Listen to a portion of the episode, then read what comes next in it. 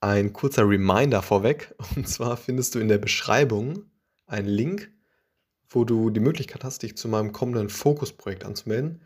Und zwar geht es da um ein Newsletter, wo ich noch deutlich persönlichere Inhalte, Best Practices zum Thema Data Engineering teile, auf prägnante Weise.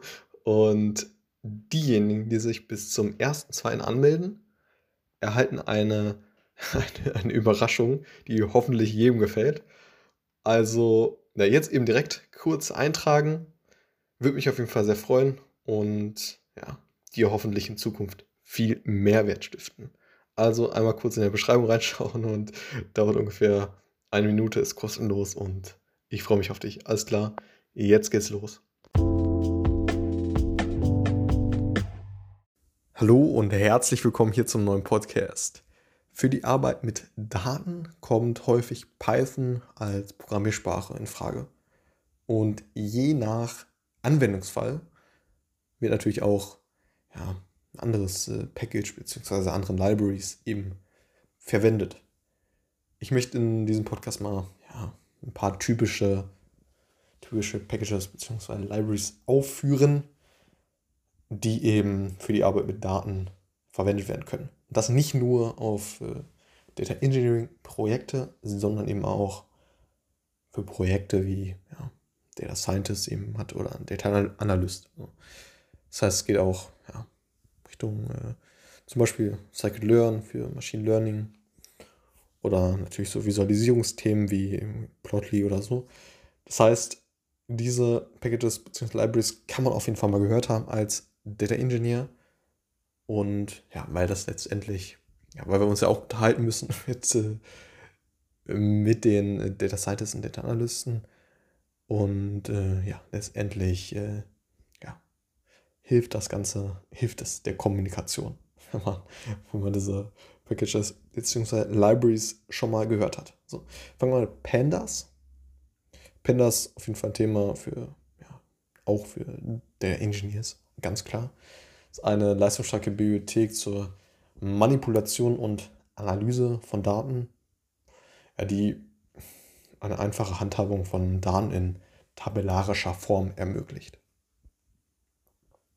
Dann haben wir NumPy, das ist eine Bibliothek für ja, effiziente Array-Manipulation und mathematischen Operationen. Dann haben wir Scikit-Learn, ist eine Machine Learning-Bibliothek die eine Vielzahl von Werkzeugen für Data Mining und Analyse bereitstellt.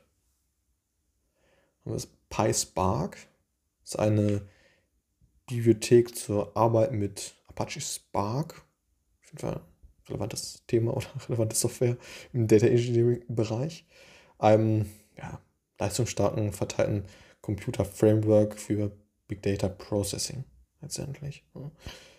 Dask ist eine, ja, so wie Pandas, äh, was ich äh, zu Beginn gesagt hatte, so wie Pandas auf Steroiden quasi. ist eine parallele ja, Computer, ja, Computing Library, die eine effiziente Verarbeitung großer Datensätze mit einer ja, vertrauten Schnittstelle ähnlich wie, wie Pandas ermöglicht.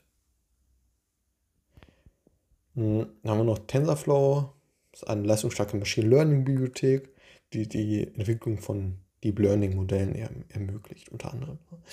PyTorch ist eine weitere Machine Learning Bibliothek, ähnlich wie TensorFlow, die eine leistungsstarke und flexible ja, oder flexibles Ökosystem für den Aufbau und die Bereitstellung von Machine Learning Modellen bietet. OpenCV ist eine Computer Vision Bibliothek, die eine ja, Vielzahl von Werkzeugen zur Arbeit mit Bildern und Videos bereitstellt.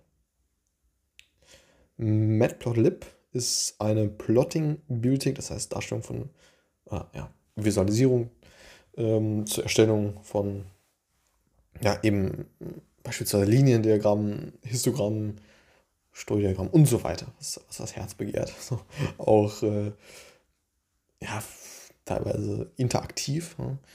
Und ja, Mod, also Matplotlib, dann wäre noch irgendwie Plotly zu nennen und so weiter für die Visualisierung. Mhm. ja, das sind nur ein paar Beispiele. Es gibt auch ja, andere Pakete, Bibliotheken und Frameworks, abhängig von den ja, spezifischen Anforderungen des jeweiligen Projekts. Ist ja, denke ich, selbst erklärt. Allerdings auf jeden Fall ja, meiner Meinung nach äh, wichtig, diese Bibliotheken ähm, ne, schon mal gehört zu haben. So. Auch wenn man jetzt nicht als Data Engineer täglich mit Scikit-Learn oder wie auch immer arbeitet. Und ja, das mal ein paar Bibliotheken aufgeführt. Bis zum nächsten Mal. Ciao.